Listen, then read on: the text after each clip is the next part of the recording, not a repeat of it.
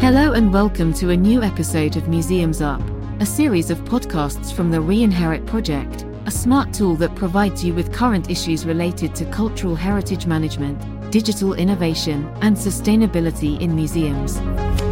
The Reinherit project is funded from the European Union's Horizon 2020 Research and Innovation Programme under Grant Agreement number 101 004 545. Let's get started. Hello, everybody. This is Jaime Lopez from Arte Sostenible, and you are listening to a new episode of Museums Up, a series of podcasts from the Reinherit Project.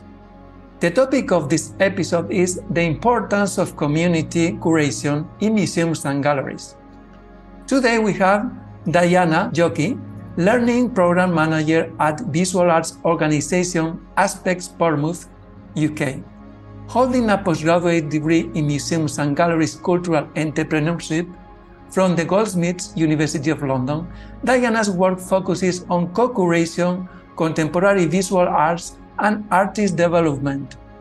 Dianna also serves as a member of the Board of Trustees for the Museums Association, United Kingdom, where she is involved in the Decolonization Working Group, which has developed decolonization guidelines for the arts and heritage sector. Hi, Dianna, and welcome to Museums Up.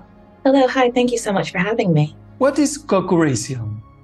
Co curation for me has been about building relationships with communities and uh, building a bridge of relationships where we're able to engage in storytelling and bringing forth stories that really are important to them and offering a platform for their voices to be elevated. So, co curation tends to look different depending on um, different organizations, but for me, it's about the idea of kind of questioning and challenging the idea of power, being able to get stories that are really truthful and honest out there to the community that they have been told and been able to own own themselves and being able to build long lasting and impactful relationships with the community. Why is co curation such an important practice within the arts and heritage sector? For me, it's about accountability. For quite some time, museums and galleries really didn't think about what social responsibility was when it came to their local areas. And I think with power plays that are always um, that kind of visible within the organizations and with people at the top. And even when it comes to workers i thought it, i think co-curation is really important because it it allows organizations and workers to really reflect on who they are and what they're about and how they can aid their community through collections or through art. Um, but then also, it really holds organizations accountable to really question and reflect on who they are, the power dynamics, and how they build relationships with their communities.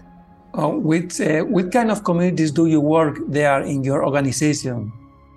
I work with a plethora of uh, communities. And so, for example, I work with elderly people, for example, who have Alzheimer's and dementia, running um, a weekly workshop where they come and they get to explore different art forms.